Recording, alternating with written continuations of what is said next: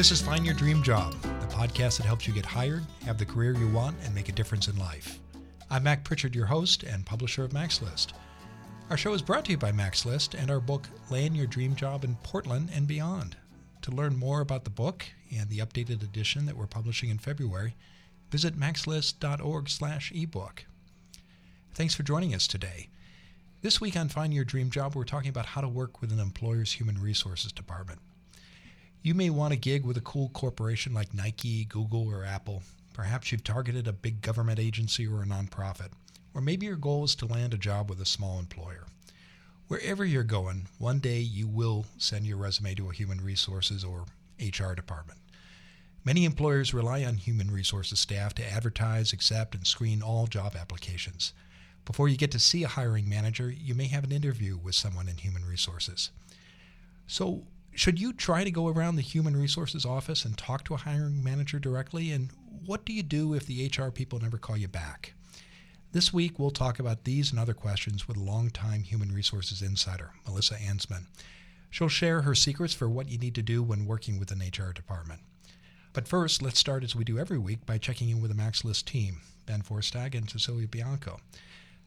How are you two doing this week? I'm doing good, Mac. Doing really good. All right, it's good to see you both. Uh, now, how, in your careers, have you two applied for jobs through human resources departments, and, and what happened next if you did? So I remember back before email when uh, sometimes on job listings they would say hand deliver your resume and cover letter to the human resources department. So I remember a really cold winter afternoon in Cleveland, Ohio, where I went downtown, went into a big office building to drop off a resume, and I got to the human resources department and no one was there. The door was open, there was a counter, the lights were on, but like no one would respond when I was asking like, "Hello, anyone here?" And so I ended up just leaving my resume on the counter and, and walking out. And you didn't write at the top uh, one we must interview. that would have probably gotten me better results than I okay. got. The results I did get were uh, no one ever called me back. Oh, well, that sounds like a pretty lonely place. Yeah, maybe it was good that I missed that opportunity. Yeah. How about you, Cecilia?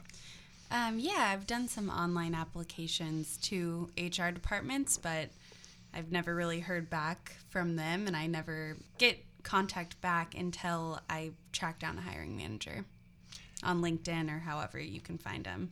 Yeah, I, have had the most success with hiring managers. I, as Ben was telling his story, a memory that came to mind was going downtown before a deadline on a Friday afternoon and dropping off my application, and they and it was at the reception desk, and the receptionist had two large boxes, and they were filled with dozens of resumes and, and packets, and I never heard back from them either.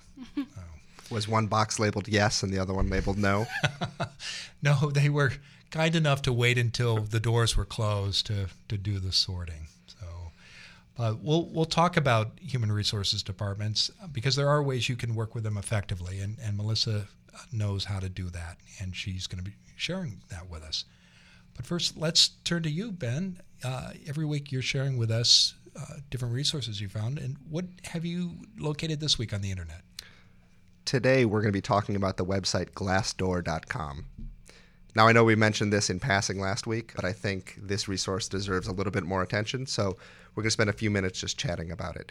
Mac and Cecilia, have you guys ever used glassdoor.com in your own job search or for some other research purpose? Yeah, I actually look at it all the time, sometimes to see what employers are posting on Mac's List and making sure they're legitimate. And it's just a great resource overall to find out about your local job market. I, have looked at it too as part of my research to figure out what are good salary ranges for the Portland market. As, as you know, we, in addition to Mac's List, I run a public relations company, and I want to make sure that I'm offering the best and most competitive salaries I can. And uh, Glassdoor is a great way of helping to determine that. Sure. So, like many things, Glassdoor has its pros and its cons. And so I want to sort my conversation today around the good, the bad, and the ugly. The good thing about Glassdoor.com is this is an opportunity to get a sneak peek inside the culture, the salaries, the benefit plans, and the general office environment in lots of different companies. So you can go onto the site, you type in a company name, you type in a city, and it spits out a lot of information about what people are getting paid at the organization in general terms, um, whether they like their office environment, whether they would recommend the job to a friend or a colleague, and so forth. Um, you can see the salary ranges for different job titles, both nationally and specific to your city, because as we know, the same job title could have vastly different salaries in New York City versus Portland, for example. You can learn about the hiring procedures through people who have been interviewed, find out what the interview process looked like in terms of was it a phone interview, was it in person, were they grilling you with real hard questions, or was it a get to know you kind of process? And you can find out how candidates were recruited, whether it was through the, uh, sending in an application online, or they're recruited by a recruiter, or at a job fair, and so forth. That last piece is really important because if you want to work for an organization like Nike, for example, you might find that sending in an application through their HR system is really not the best way to get a job there. The best way is through a job fair or to talk to a recruiter. And even if you're not looking for a job, you can use the salary tool to see what other people with your job title are getting paid. And as we just mentioned, this is really valuable if you're looking to negotiate for a starting salary or for a pay raise. You can show what your comparables are and say, this is what the market rate is. And Mac, you just mentioned using those comparables to set salary ranges. So it sounds like this is something that you're familiar with job seekers doing. It is, and I and employers, as I mentioned earlier, look at it too because you uh, when you're hiring staff and you want to keep people on board, the old rule is true. You get what you pay for, and you want to make sure that you're offering the most competitive wages and salaries you can. And doing this kind of research will help you do that. So that was the good part. Now we're going to be talking about the bad part. Okay. So Glassdoor.com, it really works best for larger organizations, and it's not much help if you're applying to a small organization with just a handful of employees. So I took the liberty of looking up Mac's list. We're not on there. I looked up Prichard Communications, your other firm, Mac. They're not on there. Okay. But you know, Nike's on there, Intel's on there a lot of big Portland firms and firms all around the country and the world are there. The reason for this is because all the data they have is submitted by actual employees or former employees. So the larger your workforce, the more likely you're going to have people submitting information about you online. Also, Glassdoor is not great for nonprofit organizations. I looked up several nonprofits that I've worked with, and only one of them was listed there. And so, if you're looking for nonprofit backgrounds, probably a better place to start would be on the 990 forms that you can find on places like Charity Navigator. That's how you would find out what the executive director is being paid, what other high level executives are being paid within organizations. Why do you think that's so, Ben? Is it a reflection of the size of many nonprofits? Is that why we're not seeing them pop up on the site? I'm guessing so. A vast majority of nonprofit organizations are pretty small. We're talking less than five employees. And so the same rule that applied to the for profits the more employees you have, the more likely you're going to have reviews online. It applies for nonprofits as well. Much of the data, as I mentioned, is provided by current and former employees, so the data tends to be a little bit skewed, either very positive or very negative, and not a whole lot right in the middle. So, are you ready for the ugly? Mm-hmm. Sure. Okay, the ugly is if you spend too much time on Glassdoor, you start finding that some of the reviews are very, very negative and people really slamming their former boss or the former organization. They had a bad experience at a company, and so they just want to take revenge. And all the reviews are anonymous, so people feel that they can go out and just write whatever they want. Now, one organization that I worked with in the past was listed there, and it was a small organization, and there was a very negative review of that organization. And there was enough data in this anonymous review that I knew who wrote it. so I would suggest if you have something negative to say, think twice before you write anything on glassdoor.com, especially if you work in a real small organization. You don't want to burn bridges if you don't need to. And if someone can identify you through any information you leave on that site, that really destroys any kind of professional credibility you have moving forward. Um, and certainly you can't use that organization as a reference anymore. So that's the good, the bad, and the ugly of glassdoor.com. Thank you, Ben. Do you have a suggestion for Ben? Write him and we may share your idea on the show. His email address is ben at macslist.org. Now it's time to hear from Cecilia Bianco, our community manager. And Cecilia is in touch with you, our listeners, throughout the week. And she joins us to answer one of your questions. Cecilia, what do you have for us this week? What's the question of the week? Thanks, Mac. Our question is How should I prepare to negotiate my salary? The main piece of advice I have for this is to do your research and go into a negotiation extremely prepared and knowledgeable. Ben's resource this week is actually a great place to start. Glassdoor, salary.com, and other websites like these allow you to see what other people in your role are making so you can compare your offer to the local market and see how it matches up. As Ben mentioned, you can search nationally and locally, so always try to narrow it down to salaries specific to your city. Sometimes they don't have enough information to provide an average, but it's still a good practice to always check. And then an easy way to get good local information is to ask your peers, family, friends, really anyone you're comfortable discussing this with in your professional network, and that can help confirm or support your online research too. So, Ben and Mac, I'm curious if you've used research like this when you've negotiated in past jobs. Well, I have to say, as, as the two of you speak, I'm just reflecting on the fact that you both have anniversaries coming up after the holidays. Speaking of which, Matt. Yeah. so, as your employer, uh, I better check out these sites and get ready for those meetings um, after the Christmas holidays. Uh, but but seriously, I and I am serious about that. I have used uh, uh research like this in negotiating with with uh, with employees, or or when I've uh, had jobs myself and have approached employers. It's good to have the facts in your in your corner when you're making the case for either a higher salary for starting a position or for an annual adjustment. How about you, Ben? I haven't. I wish I had this data like three or four years ago. When I moved from Washington, D.C. to Portland, I really struggled because I got a job offer, but because the cost of living is so different between those two cities, it was really hard for me to evaluate what my value was. So I was making one amount in D.C., and for the comparable job in Portland, the job offer said the value was significantly less than what I was making in DC. And I just didn't have the data behind me to justify whether that was a good offer or a bad offer. Yeah, definitely. So it's really important to know the local market.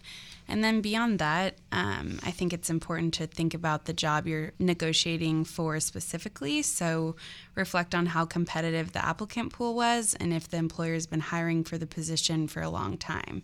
So basically, the harder it was for the employer to find you and hire you for the job, the more negotiating power you're going to have.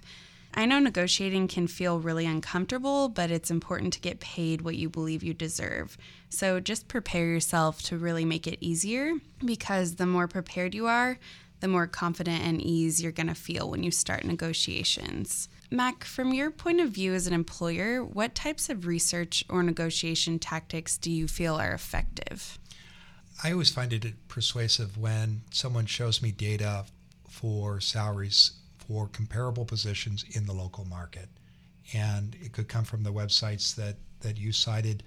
I also hear from readers all the time that uh, they often look at Mac's List not because they're looking for work, but they're curious to know what jobs like theirs are paying. And so visit websites and, and job boards to pull those kinds of figures, and I think you'll you'll be much more effective in making your case. Something else I want to say about negotiating salaries there's research that out there that shows that men are more likely to ask for higher salaries and uh, when they are negotiating for a job for the first time or for raises than women. And I think the employers expect to hear those requests. So I encourage, you know, whatever your gender, do your homework, take some time to study negotiating techniques, and it'll pay off because once you're in a job, you're setting a base, a foundation that will likely be that uh, a base for several years that uh, on which annual increases will be made. So don't be afraid to, to be assertive.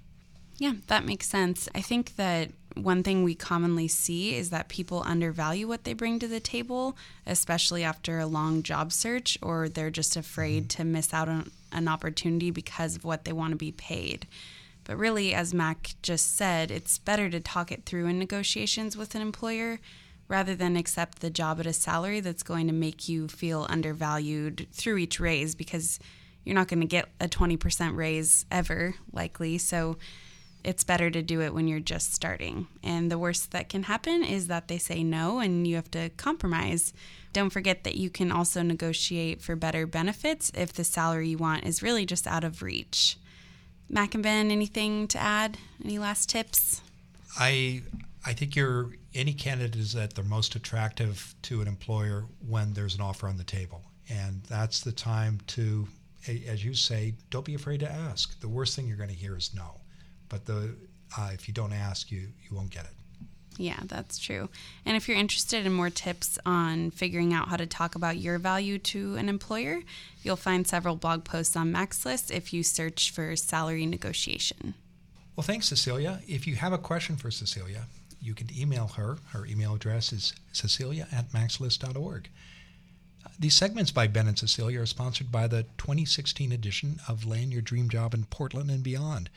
We're making the complete Mac's List guide even better by adding new content and making the book available on multiple e reader platforms. When we launch the revised version in February, you'll be able to access Land Your Dream Job in Portland and Beyond on your Kindle, Nook, iPad, and other digital devices. You'll also be able to order a paperback edition. Whatever the format, our goal is the same to give you the tools and tips you need to get meaningful work. For more information, visit macslist.org slash ebook and sign up for our ebook newsletter.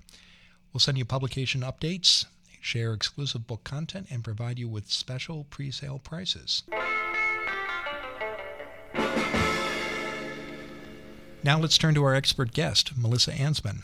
Melissa is a certified executive coach who helps people get on the right career track and enjoy success in the workplace. She's worked with hundreds of people to grow their careers to the next level.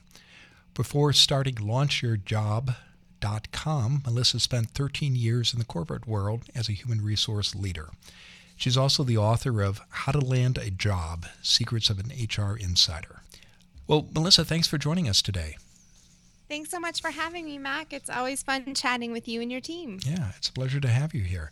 Well, let's turn to our topic today human resources departments. I have to say, Melissa, when I was doing my homework, I was looking online uh, on this subject, and words like guards, gatekeepers, and black hole kept popping up when I was searching under human resources and job hunting. Why, why do you think human resources departments have that reputation? Yeah, it's definitely one that's unfortunately common and and not very flattering of a uh, distinction. But human resources departments get a bad rap because they really are um, sort of the face of a lot of behind the scenes work. And so when you're applying to a job, there's one person in HR that you'll talk to usually. Um, when you need help with the application, another person in HR takes care of it. Then there's that comp compensation person who does sort of the what your offer will be, and so on and so forth. And so a lot of times HR gets a bad rap when it comes to the hiring process because they are the gatekeeper in that they're the first line of defense to get your foot in the door at a company. Um, but as you learned in a previous uh, podcast with Jenny, with Job Jenny, I should say, Jenny Foss, the first step is usually the online application system. And so a lot of times we blame HR, who are people, for things that something a system may have kicked in or kicked out. And I'm glad you brought that up because HR departments aren't going away. So we, we have to work with them, whether we're hiring managers or or applicants. So let, let's talk about how you do that and what and some effective strategies. And, and let's start. How how do you recommend listeners approach an HR department? What's a good way of getting started?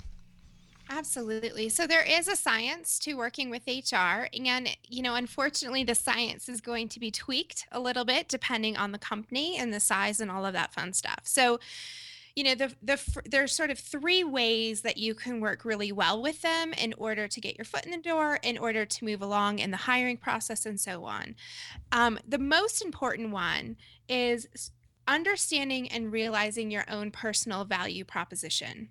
So, HR, if you sort of put your feet in their shoes, HR gets a ton of resumes, lots of qualified candidates, particularly for super cool, awesome jobs, right? And they're also getting those resumes and applications from people who are cream of the crop, top tier, high potential, great talent. So, it's up to you to market yourself and really showcase for them, make it easy for them to say yes to you. Know what value you bring to the table and tell them that early and often and repeatedly during the process. What are some practical uh, ways that people can do that? So I Absolutely. I'm not, you know, I'm an applicant. I'm not afraid to bang my own drum or to toot my own horn rather. Um, how can I do that? I've got to fill out a form. I may not be able to get somebody on the phone. What have you, uh, as being on the other side of that door uh, inside an HR department, seen seen work well? So, you know, your resume is your first tool, you know, if you're going to go blind. And I would say the thing on your resume is I don't want to read a bullet point list of skill sets you have. That doesn't help me as an HR person. What I want to understand, I want to see results driven, metric driven information on your resume of what you've done. So that whole show don't tell me is so important when you're applying. Um, another way you can do that is how you follow up. And that's sort of the second thing of networking and outreaching, but how you follow up, you have to consistently reinforce your value proposition. This is why you have to meet me before you move any further in the process. If you can convince an HR person to do that, you'll go far along because they are sort of that gatekeeper. And to do that, you just have to showcase who you uniquely are.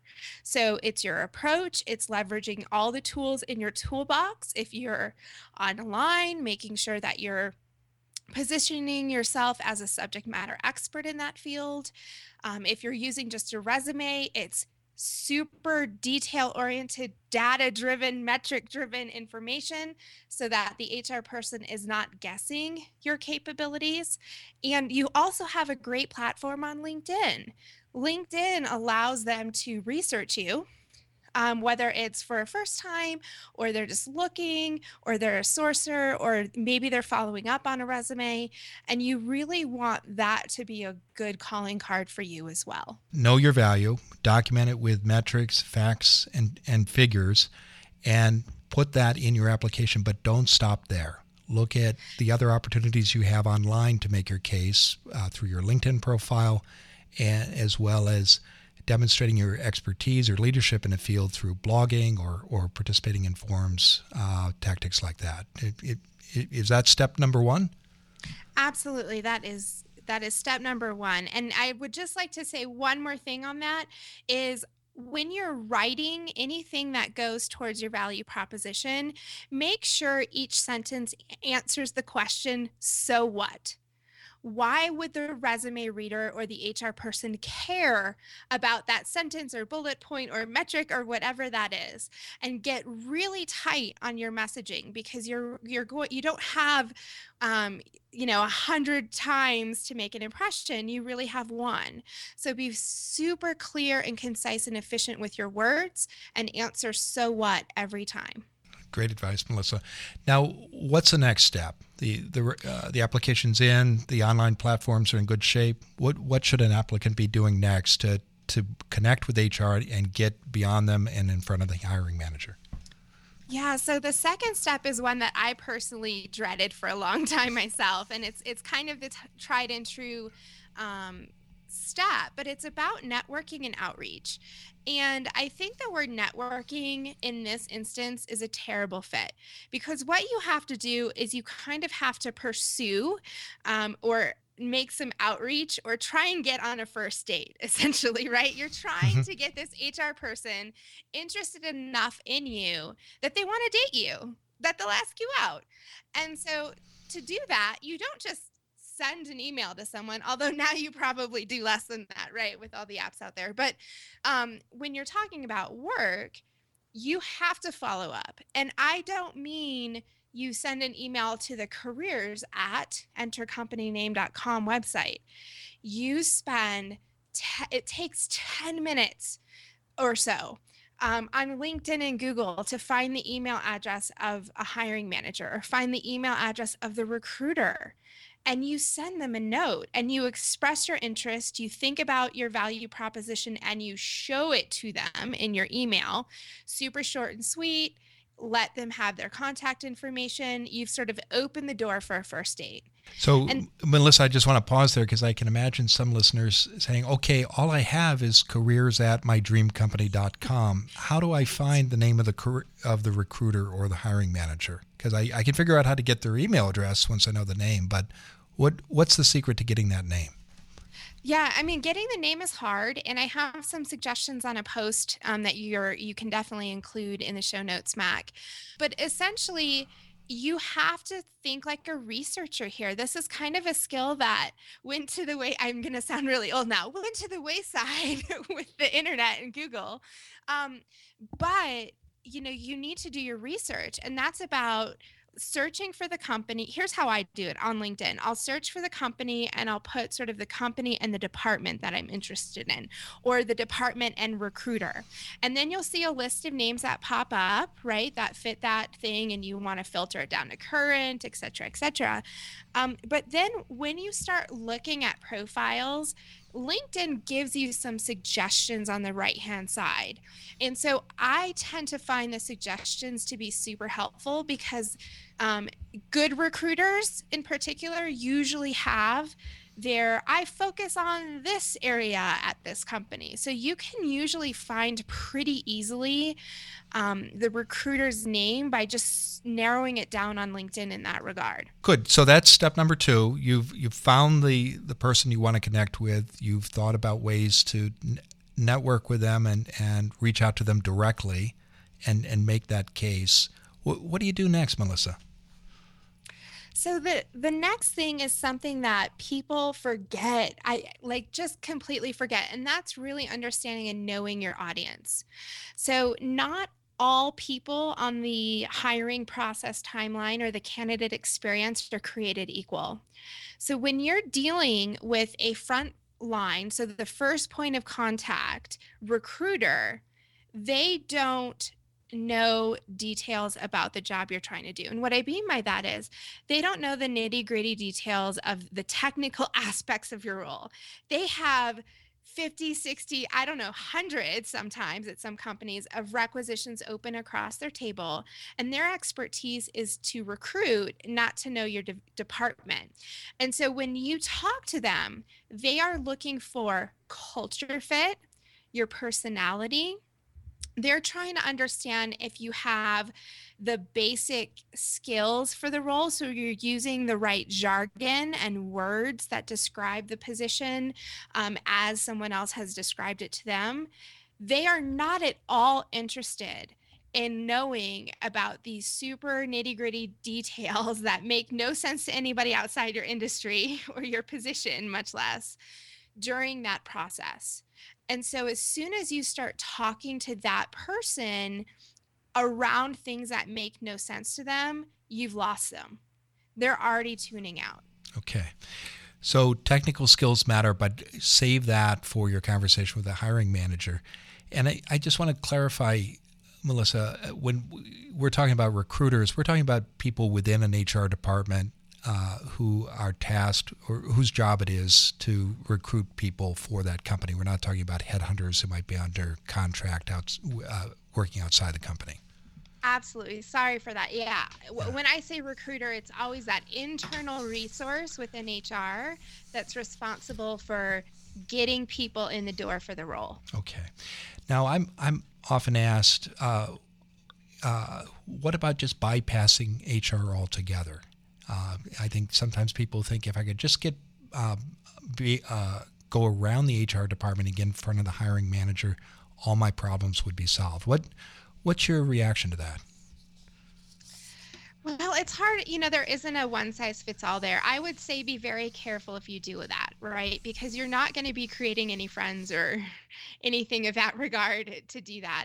Also, at most companies, particularly what, you know in um, different states and just sort of what state laws are and all of that fun stuff, you do have to go through the official hiring process to get an offer. And so I I am all for you making that first connection, that first um, you know, introduction, that first outreach, whatever it is with the hiring manager directly but you should also instantly get on the right train. And what I mean by that is get onto the process that the company wants you to go through. And if you're a great candidate and you're sort of someone that that person, the hiring manager loves anyway, it's going to make no difference other than the fact that you're going to actually walk into a company with friends instead of having HR as an enemy. Okay. I also hear from people who ask me, what can I do eh, after I've applied for a job and, and I get a rejection letter from HR, should I call the Human Resources Department? Should I still try to reach out to the hiring manager? What options do people have at that at that point in the process? Well, I think it depends on how far along in the process you got. So if you just applied and got a, an uh, auto-generated email or even a personal email saying, you know, thank you for your application, we're going in a different direction, that's where the conversation should end. Um, there's nothing you can glean from it. You maybe it was an internal candidate that they hired. Maybe you were too late in the process. I mean, there's just so many things, and they're not going to tell you. So so that would be that case if you're further along like let's say you've been interviewing with them you've you know seen somebody in person or you've talked to someone in person um, i don't really recommend that you continue the conversation unless something odd happened you know in case like maybe maybe you're just sort of not feeling like you got closure or an answer or something like that that would be the only case where i would say continue. But usually um, you know they are restricted by some laws to tell you what went wrong in the interview process right? So they are going to be very careful if you ask them that question.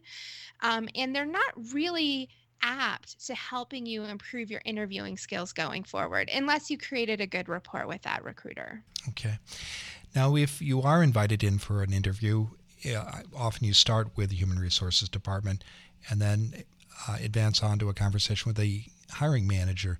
Are th- those two different conversations, and should people prepare for them in different ways?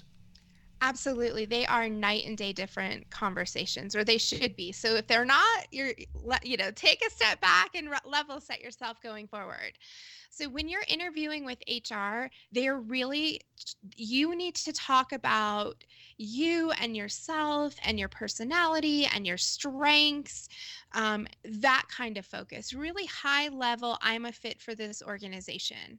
When you move to a conversation with the hiring manager, they're thinking about different things. They want to know can you do the job?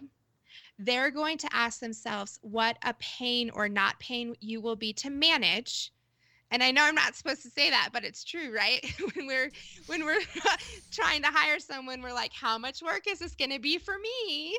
Um, so you want to you want to make sure your conversations are geared in that regard. And they also want to understand um, you know, more about you as a person, what makes you tick, what motivates you, if you would fit on the team that's already there, as well as those technical skills. So it's a very different conversation with the hiring manager than it should be with HR. And what's the best way to follow up on those separate conversations? I always believe in a thank you note. Um, so I have a little template on my site, which again, feel free to include of when to send an email thank you versus when to send an actual thank you note and when in the process. Um, but anytime you talk to or meet with somebody, you absolutely need to follow up. Um, email is a little bit more instantaneous. So that that's great for a lot of different situations um, but there are definitely some levels and some roles that you want to write an actual handwritten thank you note we'll be sure to include a, a link to that uh, page in the show notes. What uh, we're coming to the close of our interview. Melissa what are some other things that lis- our listeners should think about or? Yeah i would just say you know when you're interviewing we have a tendency as we're very nervous in an interview to ramble on. And to you can it's a skill you can absolutely learn and get better at.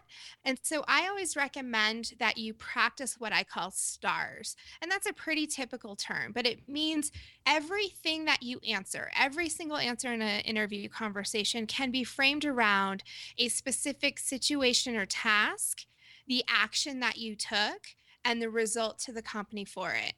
And so that's only three sentences if you want to be super efficient to get your point across. And by doing so, not only are you adding a lot of value to the conversation and making that HR person or the hiring manager love you because they know you know what you're doing, but you're also keeping them engaged in the conversation, which has a lot sort of a lot longer of a tail for your winning, I guess, through the process, through your success through the process, I should say.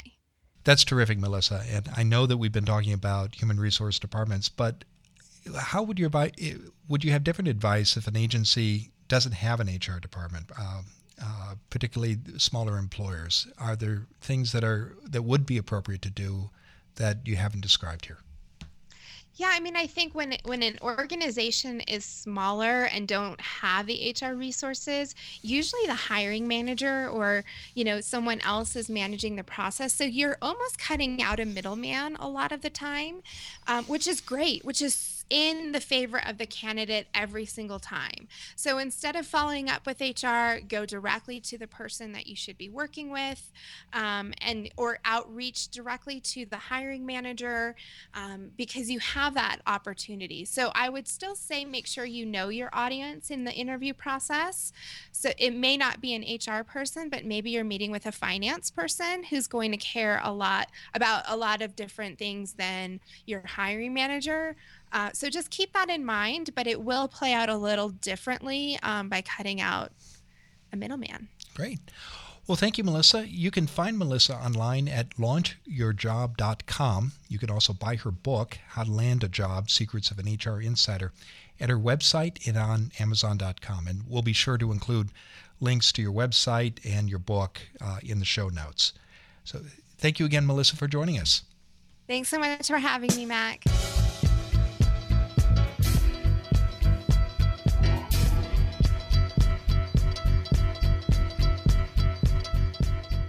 We're back with Ben and Cecilia.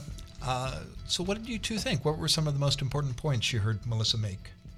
I got a lot out of that. I think she has really an inside view that we don't hear a lot, particularly about not going around HR because sometimes we hear it's a lot easier to if you can get straight to the hiring manager, but clearly that will do more harm than good in the end if you get the job. So I thought that was a really important tip.